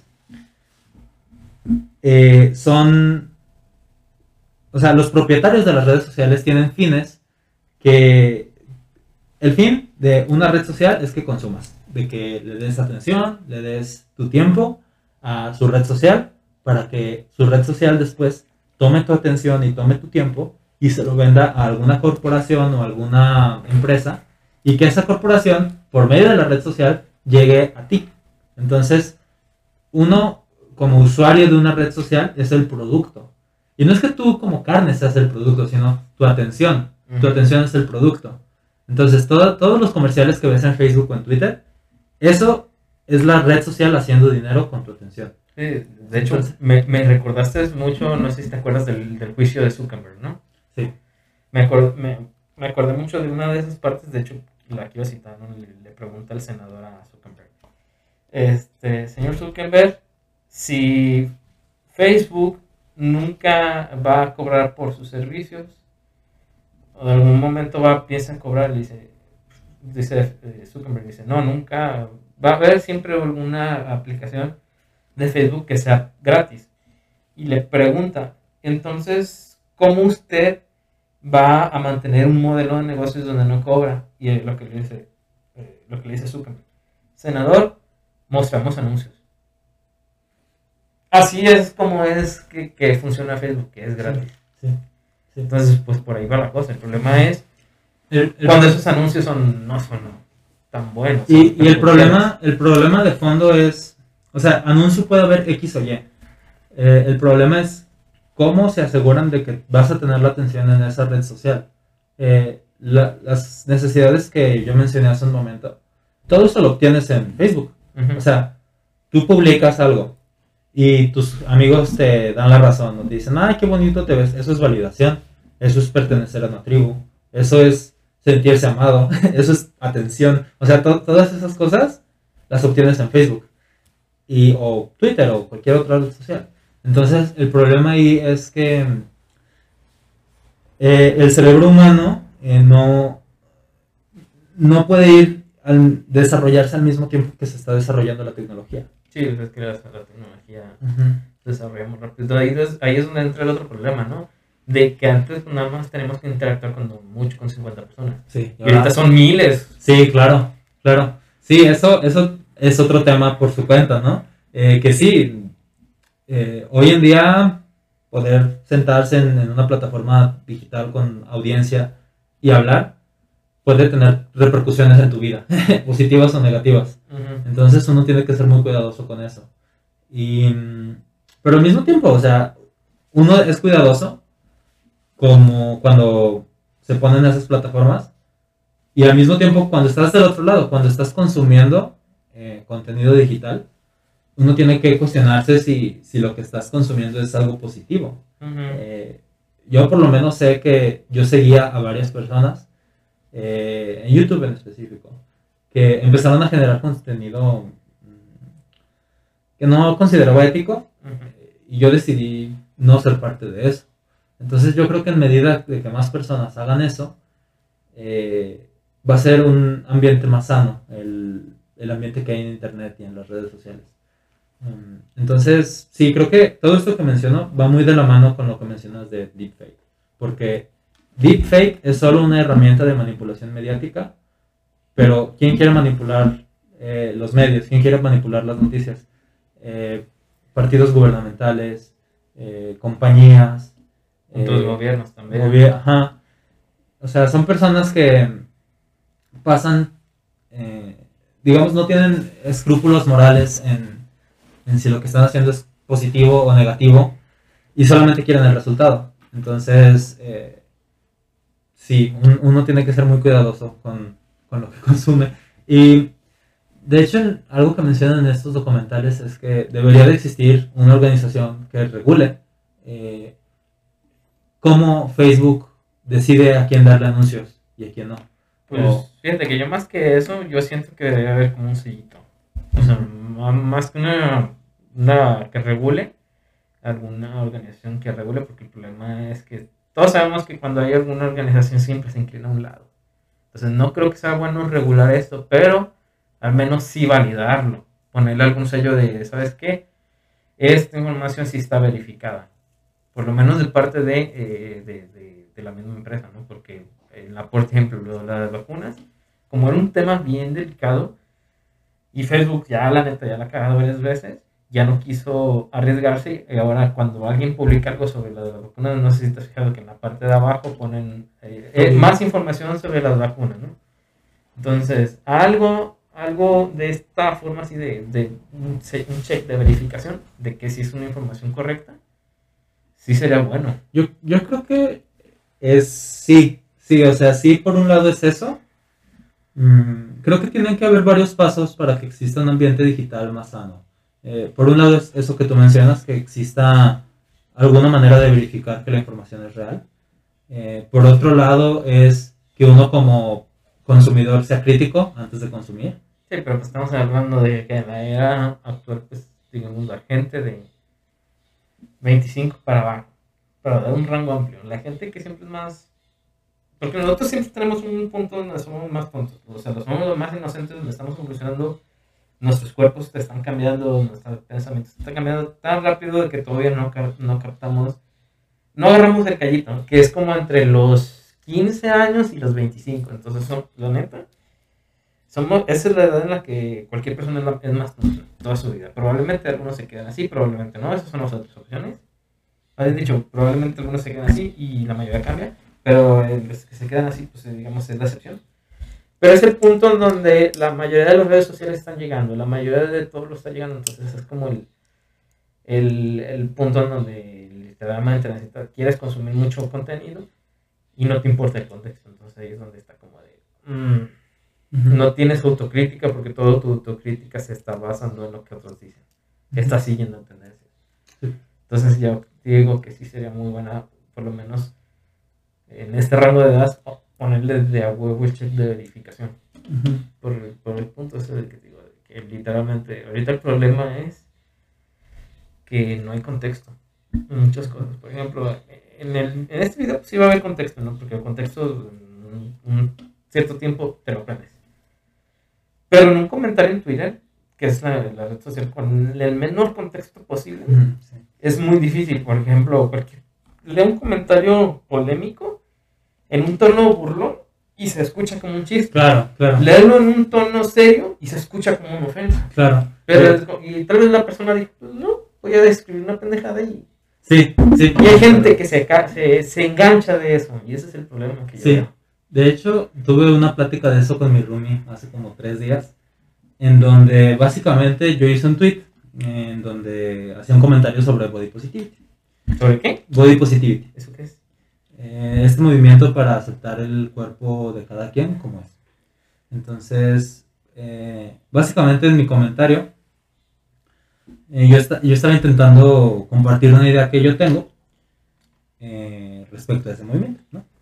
Pero fue un- fue un mensaje de 120 caracteres.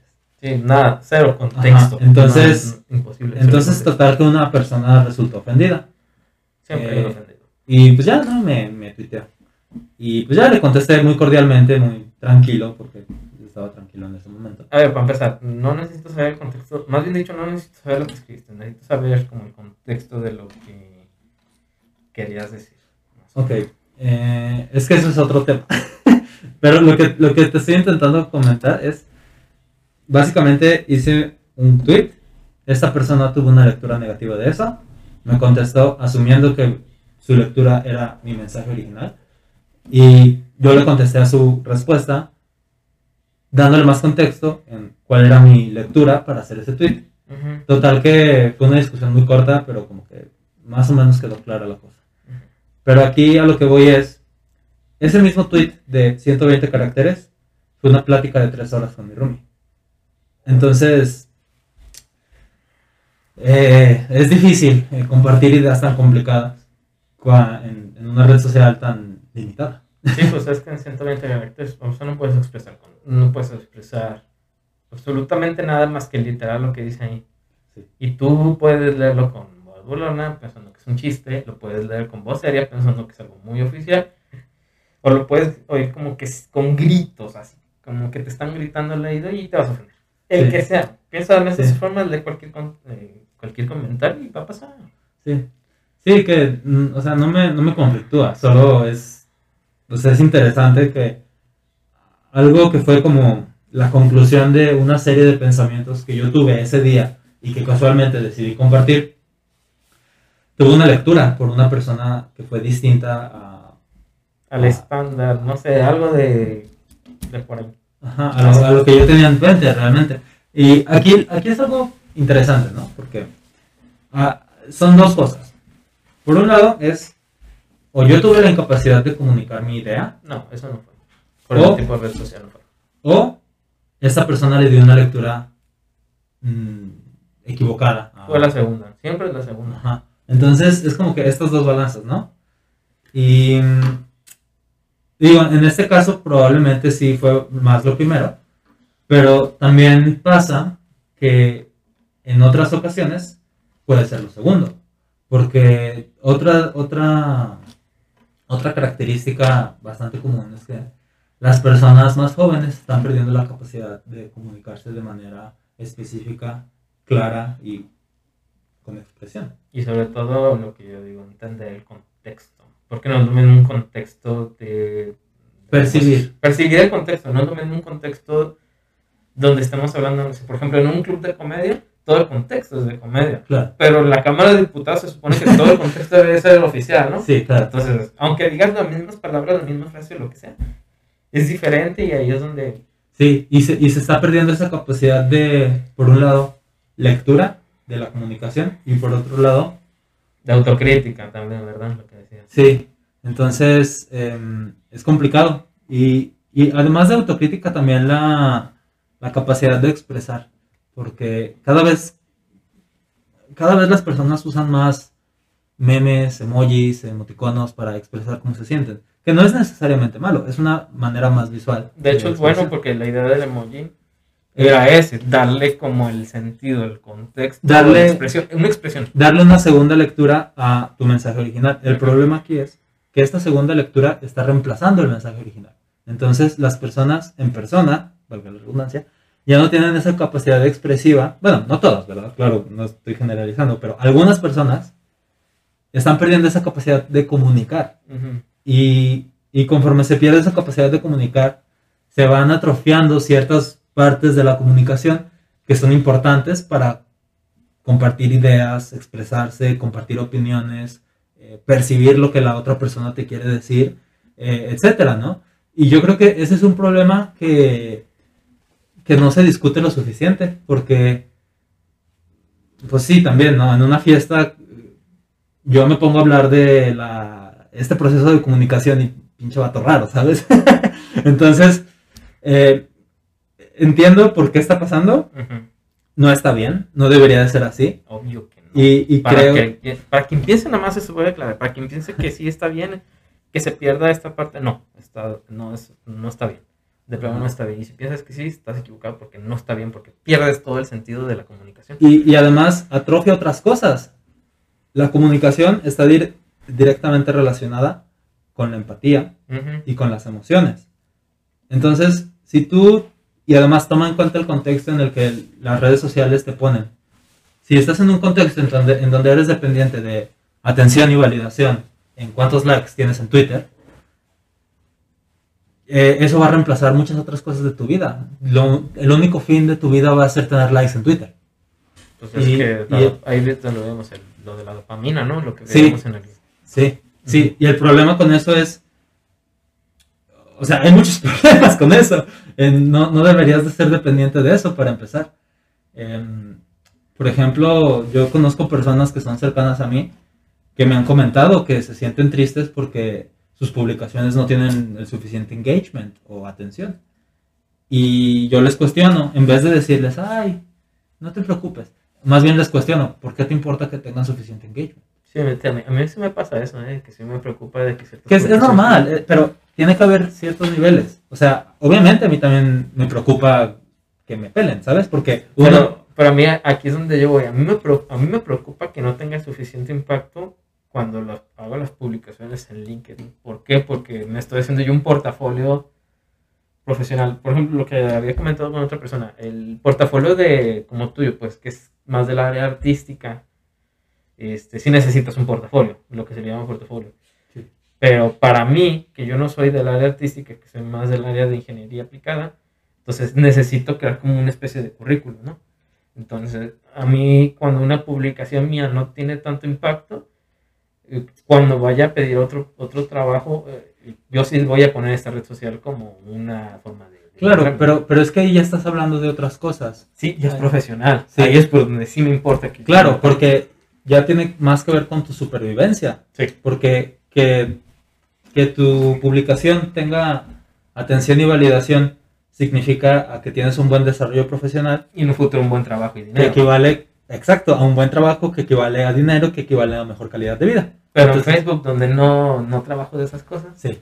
ahí no importa, porque de todos modos ahí no tenga likes o tenga, no sé, un millón, de modos no voy a ganar nada. Claro, que a- ahora volvamos a otro punto, la monetización de esa atención. Uh, A mí- hablemos a mí- de eso. A mí me han ofrecido patrocinios por publicaciones en Facebook. Ah, fíjate, qué, qué bueno que mencionaste eso. Te iba a preguntar eso, que si has hecho contenido tú propio como para subirlo para Facebook, esas cosas. O por qué, no has dicho por qué va tu, la parte de monetización para ti. Eh, mira, yo no monetizo mis redes, porque yo, a mí me gusta expresarme como me quiero expresar, y yo no quiero, bueno, es lo que digo ahorita, ¿verdad? Pero yo no quiero limitarme a, a expresarlo lo que pienso, porque tampoco es que tenga ideas negativas. Eh, solamente son ideas críticas, ideas que, digamos, tienen más hacia pues, pensar qué chingados estás haciendo con tu vida, o no con tu vida, sino en redes sociales y demás.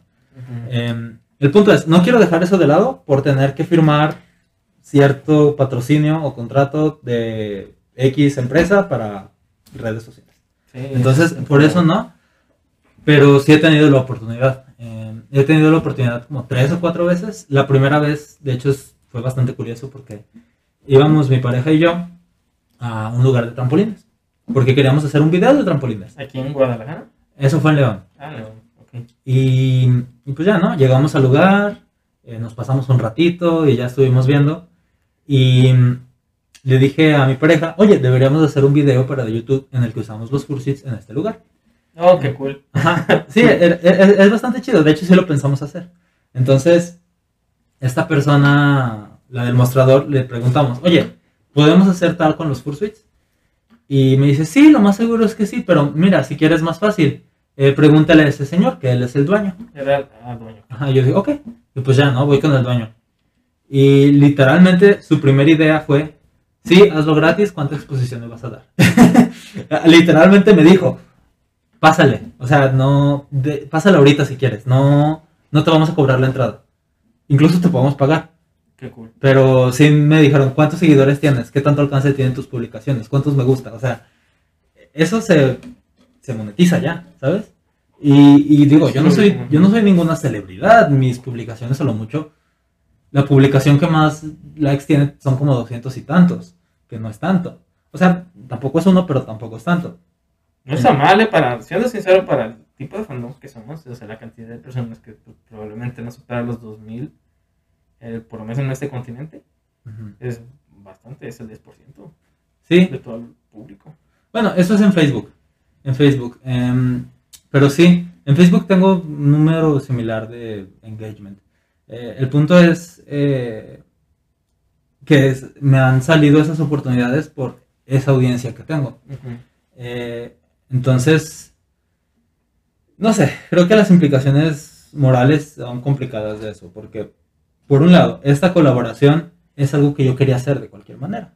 Así que el hecho de que este señor me diga, ah, sí, tú pásale, eh, nada más pues danos promoción, pues les iba a dar promoción de manera indirecta con mi idea original, que era igual ir y hacerlo. Así que no hay problema.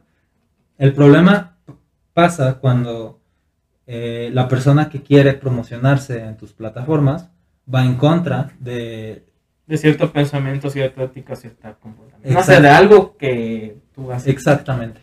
Y el problema aquí es, eh, ahorita te digo, no, si yo no voy a dejar que mis, eh, mi eje moral sea corrupto por bla, bla, bla. Pero la cosa es, vivo en un sistema capitalista. Entonces el dinero también rige muchas cosas y muchas oportunidades de vida. Pues probablemente todo, ¿no? Todo lo rige, directo o indirectamente. Claro, entonces cuando estas personas que quieren manipular la plataforma que tienes, tienen algo que todo el mundo necesita, que es dinero, por lo que mencioné, que es, rige muchas oportunidades de vida, pues uno se la piensa. Entonces ahí, ahí es complicado, porque ya estamos hablando del sistema económico en el que uno está condicionado y pues ahora sí que cómo se monetizan esa, esa atención en redes sociales. Y pues no sé, o sea, se me hace bastante interesante pues eso, ¿no? Eh, personalmente te digo, yo aún no lo, no lo he hecho, se me han presentado las oportunidades, pero por esas razones no, prefiero no hacerlo, porque además es como que... La libertad creativa. Sí, claro, y, y además, o sea, yo siendo muy sincero, yo no me considero ni alguien popular, ni alguien influencer, ni nada por el estilo. Solamente soy un güey que vive su vida y anda por ahí. Y ya. pero te gusta lo que haces, o sea, tú lo haces porque te gusta. Claro, claro, y lo comparto. Y creo que la gente lo siente. Entonces, eso, eso sí, sí creo que genera cierto interés. Más en Facebook que en otro lado, pero, o sea, no, no, no quiero que se piense que que yo hago lo que hago por tener cierta interacción en redes sociales, ¿sabes? Porque no es el caso. Si, si yo tengo tres comentarios, pero esos tres comentarios son de personas que yo quiero, ya, para mí, para mí eso me da toda la validación y atención y amor que necesito. Respecto también a eso, em, basado en lo del, lo del documental este de Netflix, lo primero que hice al siguiente día, porque yo lo vi en la noche, y al siguiente día lo que hice fue, pues literalmente, dije, no, ¿sabes qué? Como que sí estoy empezando a caer en esto. Entonces me di cuenta de eso, lo acepto. ¿Qué puedo hacer? Pues dije, mm, voy a pagar todas las notificaciones, porque era lo, que manejaban ahí las notificaciones, que eran como la parte de la dopamina, ¿no? Eh, la droga del, amor, no sé cómo se llama. De la felicidad. Y este, lo primero que hice, yo desactivé todos los comentarios menos, dos menos dos, perdón, todas las notificaciones menos dos tipos. Una, donde se me etiquete o me hablen a mí y segunda donde aparezca una foto donde yo esté. La segunda no creo que la vaya a usar muy seguido, pero por lo menos la primera pues sí, porque pues ahí quiero, quiero prestarle atención a la gente en tanto yo quiera y sea posible. Porque obviamente yo sí tengo un, trabajo donde sí tengo que cumplir ciertas características y el horario y todo eso. Claro. Y no voy a estar en redes sociales en ese momento. Claro. quiero que es lo que entienda la gente. Entonces eh, si no te contesto, es por algo. Estoy haciendo cosas literalmente más importantes que estar en Facebook. Sí. sí. Y yo creo que esa es una distinción muy importante porque la comunidad en la que estamos, el Furry Fandom, es una comunidad digital. Y es muy pequeña aparte. Digo, 2.000 personas más o menos. Sí, o sea, es una, es una comunidad digital más en, en estas épocas de pandemia. Entonces es muy fácil perder esa, digamos, noción entre qué es tú en vida real y qué es tu ser digital, por así decirlo. Entonces yo creo que es, es, bastante importante tener esa distinción entre una cosa y otra, ¿no? Exactamente, por lo mismo yo te separé lo que es Blue, el personaje y, el, y lo que sea, y mi yo personal, mi yo, mi yo real. tengo separado. Sí, de hecho algo que yo hago mucho es que yo es muy raro que, que tenga una interacción nada más por porque sea digital, ¿sabes? O sea, si, yo le hablo a una persona es porque quiero establecer una comunicación con esa persona, pero, por ejemplo, ¿no? Con mi pareja. Con mi pareja yo empecé hablar, sí, primero en, por Twitter, no, por Telegram. Y, mm, pero como me cayó bien, mi intención era establecer una, una interacción per- en, persona, ¿sabes? Entonces yo creo que es- eso es importante, que las redes sociales sean el medio para la interacción real y no el fin, porque cuando dejas que la red social misma y las interacciones que tienes en la red social sean el fin, estás diciéndote a, ti mismo, eso es todo lo que necesito, todo lo que necesito es respuestas en mis publicaciones, todo lo que necesito son likes, y, y como ese es el fin, el fin real que sería conectarte con personas en la vida real, vas a hacer algo secundario. Sí, es- Y, y es algo que yo he visto bastante en, en personas que son populares en, en Twitter. Bueno, no en Twitter, en redes sociales. que sus, eh, sus interacciones sociales son más alianzas que otra cosa. Son alianzas porque dicen, ok, tú tienes una plataforma, yo tengo una plataforma, si nos unimos nos ayudamos mutuamente. Sí. Entonces, la interacción social es el medio. Entonces, ¿te fijas cómo se dio la vuelta? Y el fin es la interacción digital. Entonces, eso, eso, eso es bien importante, porque lo más sano es que la red social sea el medio, pero el fin sea la interacción en persona. Que claro, no vas a hablar con todos los que te contesten en Twitter. Pero- Eh, eso es a lo que llevan. O sea, antes hablábamos como 50 personas, sea, tu grupo y se acabó. Claro. Pero ahorita 2000 personas, 500 seguidores, hablar con ellos en persona. Sí está bien canijo, imagínate en redes sociales tratar de procesar toda esa cantidad de información. Claro, sí. Sí. em, hay distintas razones. Esa es una de ellas. Otra es lo que menciono, que las personas ven, bueno, algunas personas ven las redes sociales como el fin y no como el medio. Otra razón es, eh, como comentaba, que la comunicación se va de- en decadencia. Em, y, o sea, es, hay muchos factores. No es solo una cosa. Es es todo un sistema que envuelve a alguien para que piense y actúe de esa manera. Y ahí es donde entra lo que es el problema de, de las, de los, de lo que decíamos de los deepfakes, que es, que es dependiendo de la noticia. sí. Fíjate, Y eso es una de las cosas peligrosas. Había otro, otro documental, no sé si los llegas a ver, era de, de Nova, así se llamaba la productora, Nova. Se llamaba La Ciberguerra, el futuro de la ciberguerra, algo así. No lo he visto. Y haz de cuenta que trataba algo similar a esto y pues, básicamente mencionaba que pues antes las armas de destrucción masiva eran bombas nucleares, gases químicos y todo ese tipo de cosas, ¿no? Y ahorita, literal, enviar, por ejemplo, un estudio donde sale un tipo en un laboratorio, todo montado, con bata blanca y diciendo que las vacunas son peligrosas, no manches, va eso va a matar de huevo, va a matar más gente que una guerra mundial. Sí. Y ya pasó, ya pasó de que literalmente ha muerto más gente por, por noticias falsas que por, por, guerra, que por guerras mundiales. Sí. Sí, sí. Yo, y creo que por eso es tan importante que cada uno desarrolle un juicio crítico. Y el problema, uno, uno de los problemas por los que no pasa eso, es lo que, lo que llaman el status quo. Eh, el status quo ahorita es la, las personas, digamos, normales, entre comillas, o lo socialmente aceptable es eh, tener tus redes sociales, compartir lo más que puedas, buscar esa interacción, quejarte lo menos posible y básicamente aparentar que todo está bien y dar tu mejor cara, ¿no? O sea, métete a Instagram y todo el mundo vive de maravilla. Entonces, el problema con el status quo es, con ese status quo, es que da muy poco espacio para el cambio, da muy poco espacio para que ideas más críticas reboten con otras personas. Y más bien cuando alguien da algo crítico, de verdad crítico, eh, más bien se ve como algo negativo y tiene cierto rechazo social, porque ven a esa persona como un outsider, ¿sabes? Como que, ay, no, pues ese es el güey que se la pasa hablando de redes sociales o de manipulación mediática en las pedas, ¿sabes? Y bueno, que claro, hay lugar y tiempo para todo, ¿no? Pero Sí. pero sí hay, sí hay cierto rechazo por eso.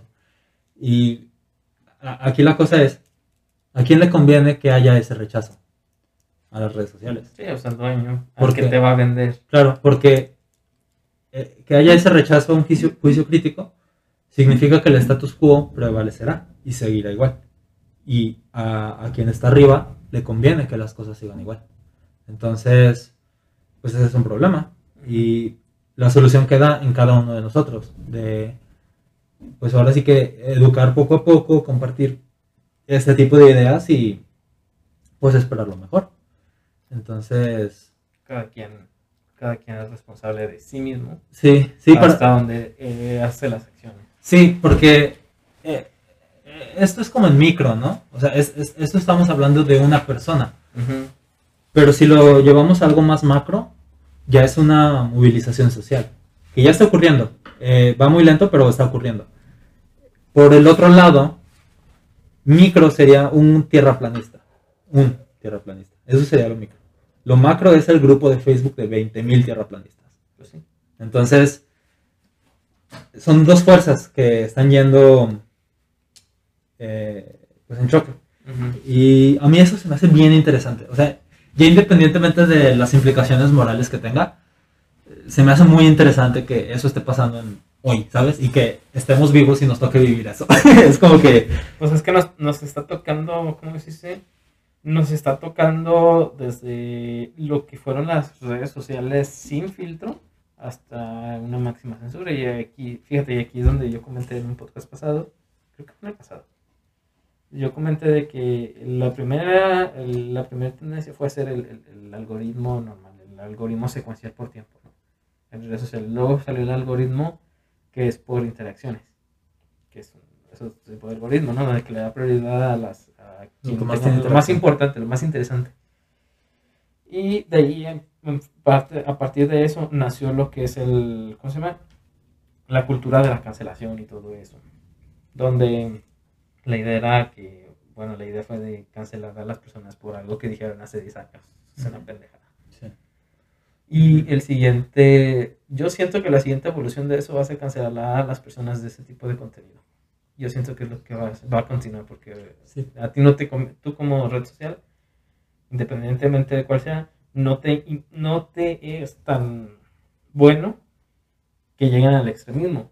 Pero tampoco que por una, una- un detallito este, se haya cancelado una persona. O sea, lo más probable es que quien no esté de acuerdo con ese contenido, ¿sabes qué?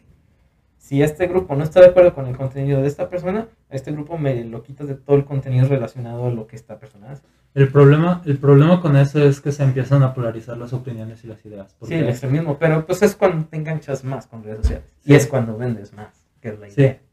L- Ajá, exacto. Eso es, eso es benéfico para la red social, no para la población. No, porque a nadie importa la población mientras la red social siga ganando dinero. Digo, la red social es lo único que le debe de importar a la red social en este momento, es la misma red social. Sí, Si dejan de ganar dinero es un problema. Sí, Pero ya hablando de eso de, de- de manejar todo como fríamente con números. Porque si hablamos de lo que es también ética, pues ahí es donde se importa a las personas, ¿no? claro. Sí. Sí, y a las personas deberían importar las personas. Entonces, creo que es una, ahora sí que una labor social eh, compartir ese tipo de ideas para que pues cada vez haya más conciencia al respecto. Y que no, pues no ser simplemente un espectador de, de un juego que está pasando enfrente de ti que te está afectando y del que no tienes poder. Entonces, de una u otra manera te hace ser partícipe del cambio. Eh, que claro, un- una sola persona pues, tampoco va a ser gran, gran cosa, pero eh, si una persona empieza a hablar y luego otra empieza a hablar y así sucesivamente, es cuando se llegan a las... A las eh, pues una revolución ideológica, ¿no? Sí, pero pues también hay que ver dónde, hay que ver el medio por el cual se hace. Por ejemplo, el no sé si te acuerdas de, este tipo- de esta página de que es para firmar peticiones, no recuerdo Ah, sí. cuál es esta página y dice, la es- Sí, y la verdad ve la mitad de las peticiones que firma la gente no sirven para nada. claro. Siendo sincero, poner tu correo nombre y no sé qué otra cosa en estas páginas no va a cambiar de nada, no va a evitar que los manatís se extingan. Claro. Evitar comprar los productos que a ti tanto te gustan donde tengan que pescar en esa zona para obtener los productos que te gustan, eso sí cambia. Sí, sí. Sí, claro, sí. Sí, hay, hay de acciones, acciones. Sí, hay de acciones, acciones. Y bueno, estuvo interesante lo de la parte de animación, es prácticamente lo único en lo que desarrollaste ahorita, ¿no? Es tu principal feeling, lo has hecho ya por mucho tiempo, no me imagino. Sí, pues de an- animador llevo ya como cuatro años. Eh, profesional llevo apenas como año y medio. Entonces soy un junior. No, pero y aparte de un año y medio, pues con lo de la pandemia, me imagino que sí has puesto ahí en picudo para eso. Sí, sí, sí, sí. La verdad es que ahorita ya siento que me puedo desarrollar en, en distintos puestos. Que es, pues suena así como cualquier cosa, pero desarrollarse en distintos puestos es difícil. Fíjate, yo si tuviera una gran empresa de, de lo que sea, que necesitara animación, yo quiero que contrataré gente como tú, que tenga nada más poquita experiencia, que para que sepa manejar los programas, pero no tanta como para que ya se haya formado un camino así de que se haya casado con uno, sino de que alguien que puedes tú Sí. ah, hacer que se molde a tu, a tu visión. Sí, siento, siento que eh, ser versátil es más importante que ser muy bueno en una técnica. Porque cada proyecto es distinto. Y aparte como va cambiando la tecnología. Y cada, ajá, exacto. La las herramientas cambian, las necesidades cambian y cada cliente tiene diferentes peticiones. Así que si eres muy bueno en una técnica, eh, claro, vas a encontrar trabajo de esa técnica, ¿no? Pero el- te deja menos libertad de cómo resolver las cosas. Entonces, a mi parecer, ser versátil eh, es más importante que ser especialista. Y yo también pienso lo mismo. Obvio, sí tener una especialidad en algo, Claro, sí. pero no es dejar de ser flexible. Sí, digamos que dentro de la industria abarcar como un campo general del conocimiento en donde si te piden hacer algo, no eres especialista, pero estás encaminado a saber cómo hacerlo, investigas un poco y lo puedes hacer, pero en ese círculo del conocimiento digamos que estar especializado en, en una cosa, ¿no? Eso creo que es el- un equilibrio bueno entre ambas cosas, entre ser especialista y ser específico, porque además cuando eres especialista piensas de maneras eh, divergentes, de maneras más creativas. Sí. Encuentras distintas soluciones al mismo problema, que e- es bien importante porque eh, si te sale un problema, por ejemplo, si me salió un proble- problema en la animación de After Effects y yo solo supiera hacer After Effects, solo tengo una manera de pensar lineal de cómo resolver ese problema. En cambio, si ese problema, digo, ah, puedo meterle un modelo 3D, puedo meterle animación 3D, puedo hacer motion graphics, puedo ilustrar, puedo bla, bla, bla. Son distintas maneras de atacar un mismo problema. Ujú, De alguna manera fue, es más funcional que la otra, obviamente. Exactamente. Ajá. Sí, sí, fíjate. Es que es una de las cosas que dicen, es más difícil. con- bueno, es lo que yo he notado, que para resolver un problema, mucha gente ya tiene un procedimiento. Siempre tiene el mismo procedimiento y nunca lo cambia, ¿no? Y lo que yo siempre he dicho es que es mejor contratar a alguien que sea más creativo que a alguien que tenga eh, una estructura sólida, porque si le surge un problema, y me ha tocado en exámenes, que surge un problema que no estaba en la forma en la que tú lo viste, si no eres creativo, te vas a perder, te vas a enfrascar en que es un problema imposible de resolver. Ujú. Y la creatividad siempre es mucho más difícil de encontrar que un procedimiento, porque cualquier persona puede aprender un procedimiento, el que sea, ¿no? Sí. Lo puede aprender y perfectamente hacer el mismo procedimiento. Pero cuando cambia un poquito ya perdió. Sí, Entonces, conseguirme Sí. es mejor conseguirte en mi gusto, mejor conseguir a alguien creativo para resolver necesidad de algo, que alguien que sea muy profesional, muy especialista. especialista en ese mismo problema y no puede hacer otras cosas. Sí, creo que, creo que la creatividad es un hábito. Eh, yo mismo tengo periodos en mi vida en donde soy más creativo que otros. Creo que también depende mucho del contexto en el que estás. Sí, Eh, sí, bastante, de hecho. Si estás, en un, sí. si estás en un contexto en donde te están pidiendo algo muy técnico para mañana y ya tienes la técnica, pues no te vas a poner a pensar en cómo hacerlo. Lo haces como lo sabes hacer, lo entregas porque es lo que te pidieron y hasta ahí. En cambio, vámonos a los dos extremos. Si te piden algo que tienes que hacer con una técnica que ya sabes, pero te lo piden para hoy en tres horas y el, la técnica que tienes dura un día, si aceptas el reto, a huevo vas a encontrar una manera de hacer más eficiente el, proceso. Yo ahí lo pondré más como no aceptes un reto que sabes que no puedes ganar. Porque, o sea, si... Depende, es que depende. Ujú. Es el, es el mismo problema. Si lo necesitas hacer en tres horas y nada más sabes hacerlo en ocho y no sabes hacer otra forma, mejor no te metas. en Es que, es que, ah. Pero tampoco lo dejes de lado. es que depende, porque si hay, si hay momentos en los que, digamos, puedes hacer un, un breakthrough en lo que ya sabes y encontrar algo más eficiente. Entonces, ese es un, un lado de la moneda, ¿no? Otro lado de la moneda es, hazlo cuando tú quieras. Cuando tú quieras. Entonces, cuando tú quieras, vas a ser creativo. Ah, sí, pues que todos- es que te enfadan de hacer la misma, el- el- lo mismo de la misma forma, ¿no? Claro.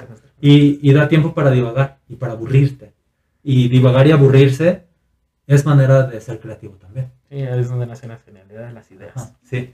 Entonces, la creatividad se puede dar de distintas maneras. eh, es un hábito. Y yo creo que todas las personas pueden desarrollar esa parte de ser más creativo. Eh, yo soy zurdo, entonces digamos que tengo... ah, también. Ajá. Entonces, dicen por ahí que los zurdos tienen más facilidad en ser creativos. Sí, pues se la tienen que pelar más para hacer mismo, eh, usar las cosas de los Sí. diestros, us- exclusivamente de Sí, diestros. entonces eso está padre, ¿no? Pero también, o sea, eso es uno de los factores. No, no No, todo el factor, ¿no? O sea, no es, un, no es un... es un gen, un gen. no es algo con lo que nazcas, es algo que se puede desarrollar. Entonces ser creativo creo que es bastante importante. Yo diría que es lo más importante. Muchas, muchas cosas, o casi todas nacieron de la creatividad, ¿no? De hacer algo, de buscar la forma de hacer algo más fácil, no. Ujú, Y de eso, creo que es el dicho, ¿no? De busca a alguien, eh, busca a alguien flojo para hacer una tarea y encontrar la forma más fácil de hacerla, ¿no? No sé. Sí. Pero Sí. obviamente flojo no se refiere a que, a que sea perezoso y no lo vaya a hacer. Sino se refiere a alguien que busca la forma más fácil de hacerla. Sí, claro, sí. Sí, de hecho sí me pasó, por ejemplo, yo en lo personal, en, en cuanto a esta parte de la creatividad últimamente fue lo de los, de los fursuits. Yo cuando quise hacer el mío, dije, no, pues este, primero voy a investigar, ¿no? Y lo, lo clásico que yo, yo ya tenía, yo ya tengo cierta estructura como para hacer las cosas. Primero, o me aviento a hacerlas directamente, o si por lo menos tengo conciencia de que va a ser complicado, prefiero investigar primero, ¿no? De cómo hacerlo. Entonces empecé a investigar cómo hacerlo, qué técnicas que usan, qué materiales usan.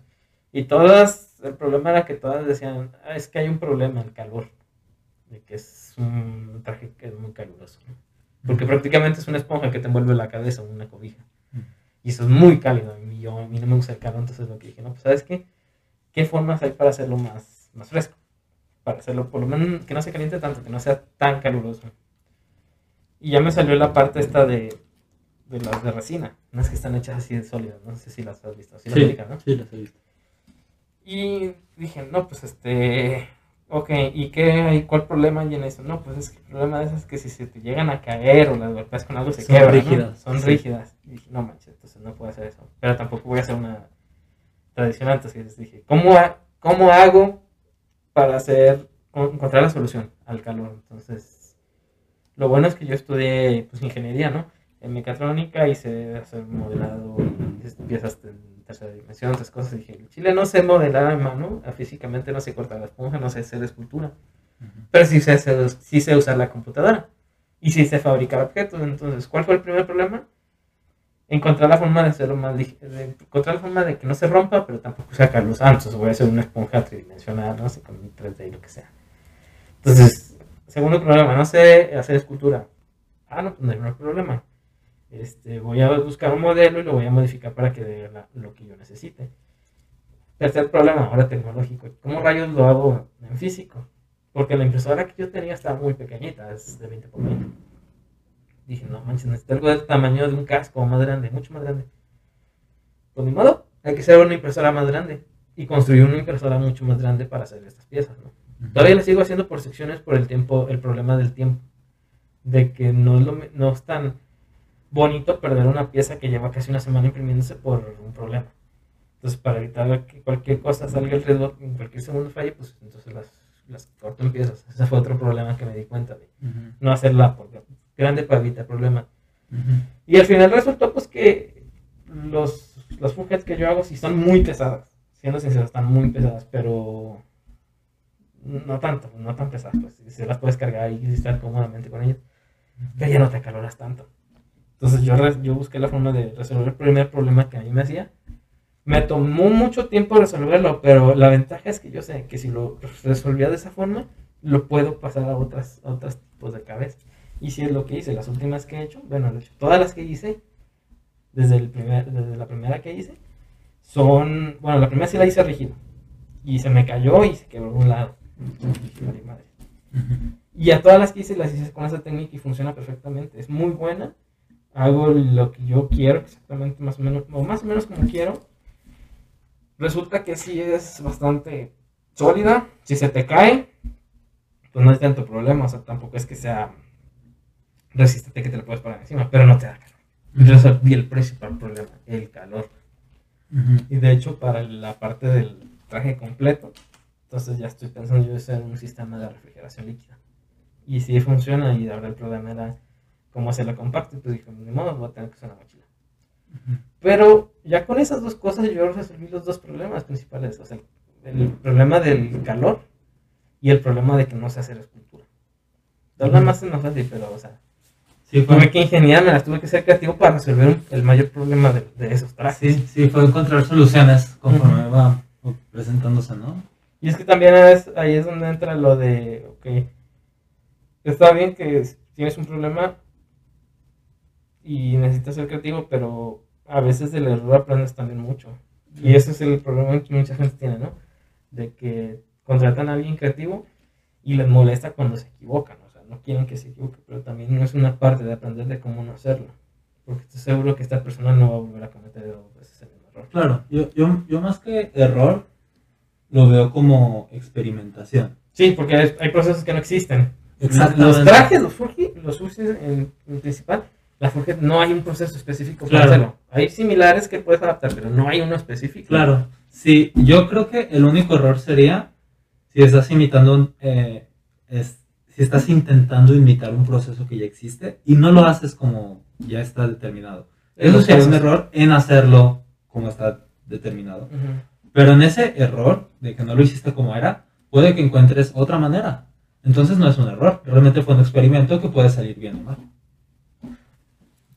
Sí, yo creo que eso, eso es muy importante porque es, es una parte de la creatividad. Sí, pero bueno, es un proceso creativo bastante largo, no, es, no hay un camino definido, solamente sé que implica muchas cosas, ¿no? Sí. Implica una persona, implica que va a tomar tal vez un poco más de tiempo la primera vez. Nada más la primera vez siempre va a tomar un poco más de tiempo que otro proceso, pero encuentras las soluciones. Encuentras las soluciones para muchos problemas que antes no tenías visualizado que existían o que no te habías dado cuenta hasta que pasaron o que bueno, simplemente los dejabas pasar y encontraste la solución para eso. Sí. Y pues, no sé, ese es el proceso creativo. Y aplica en la investigación, aplica bien mucho, en ciencia aplica bien mucho. Casi toda la medicina fue así. Sí. Y, y creo que otra cosa importante también es que entender que la creatividad va de la mano con la racionalidad, porque si no tienes cierta estructura lógica y racional para poner en orden tus ideas creativas, esas ideas creativas van a flotar Ajá, y te pierdes en el proceso. y nunca se van a mm, nunca se van a hacer un método, porque para hacer un método tienes que ser lógico y tienes que ser racional y metódico. Por eso el método científico, pero es hasta ahí. Ahí es donde empieza y es donde termina. Ajá. Porque todo lo que implica en la parte de adentro, pues es, tú lo desarrollas. Sí, es, es como, por ejemplo, por ejemplo, mi pareja y también tengo varios amigos que son muy creativos.